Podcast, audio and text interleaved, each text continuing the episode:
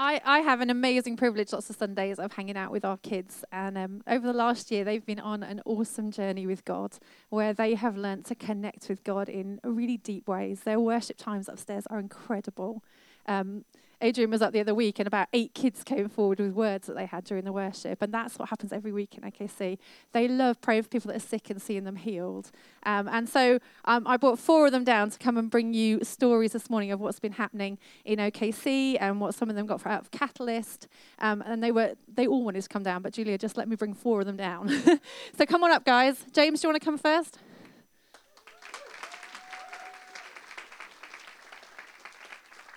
Now, I'm going to interview them a bit because they're a little bit nervous of you guys.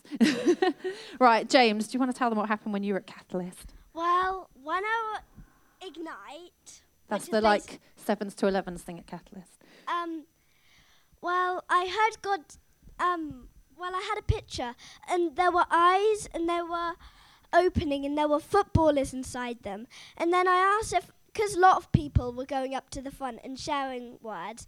I asked if I could go up to the front, so I went up to the front, and I said that God was saying to me that there were some people in the room that played football, and some of their friends were maybe quite rough when playing football, and are not Christians. And I said, if that's you, come up to the front, and I'd like to pray for you.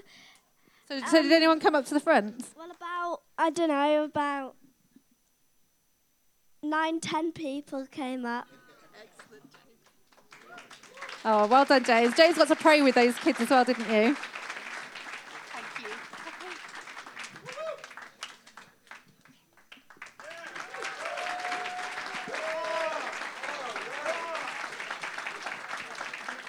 Now, this is Poppy, and Poppy has a very quiet voice, so you're going to have to listen to her really carefully. So, Poppy, do you want to tell them what happened to you at Catalyst? Well, at Ignite, in our small groups, we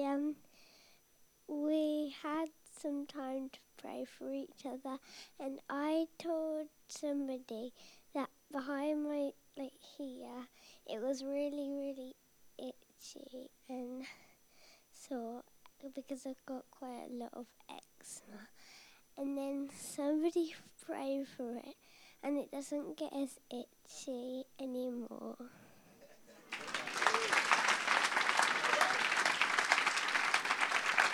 And in fact, Poppy showed me her arms earlier, and Poppy's arms quite often have really bad eczema on them, and they're much better, aren't they, Poppy? So praise God. Zadok, do you want to come up? Oh, you're going to come, Alicia? Now, Alicia's story is from this morning. It's something that's happened upstairs this morning. So what were you guys doing upstairs this morning? Well, we were praying for Julia, and she has a bad back, and it was really, really sore today. And we were all praying for her, and then we had our drink and snacks, and after that she told us that it had no pain in her back anymore.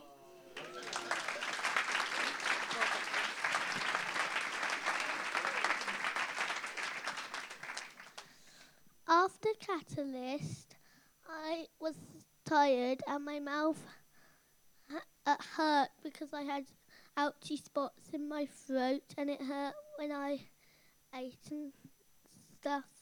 And it was three days it hurt, and last night I meant. I woke up this morning and it didn't hurt. And we prayed, hadn't we, that God would heal you.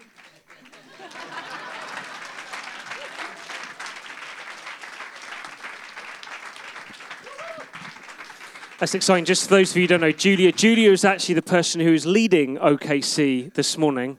And so what you heard there is the person who's leading the whole of the age group gets prayed for by the kids, and she gets healed, which I think is quite exciting.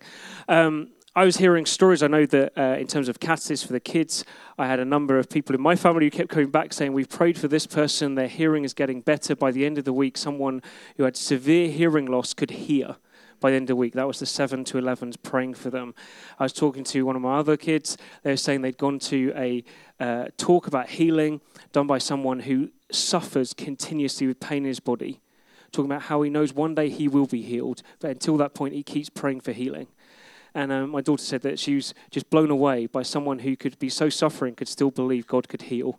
And then she said, then she had a couple of words. She had a word for someone with painful knees and someone with painful ankles. The girl with painful ankles and a girl with painful knees came forward, said they had this pain continuously. You couldn't get shake it. It was always there, limiting them in terms of what they could do exercise-wise. Got prayed for, pain completely gone. Could walk, free, run, and stuff like that. Quite amazing what was going on. Thank you guys very, very much.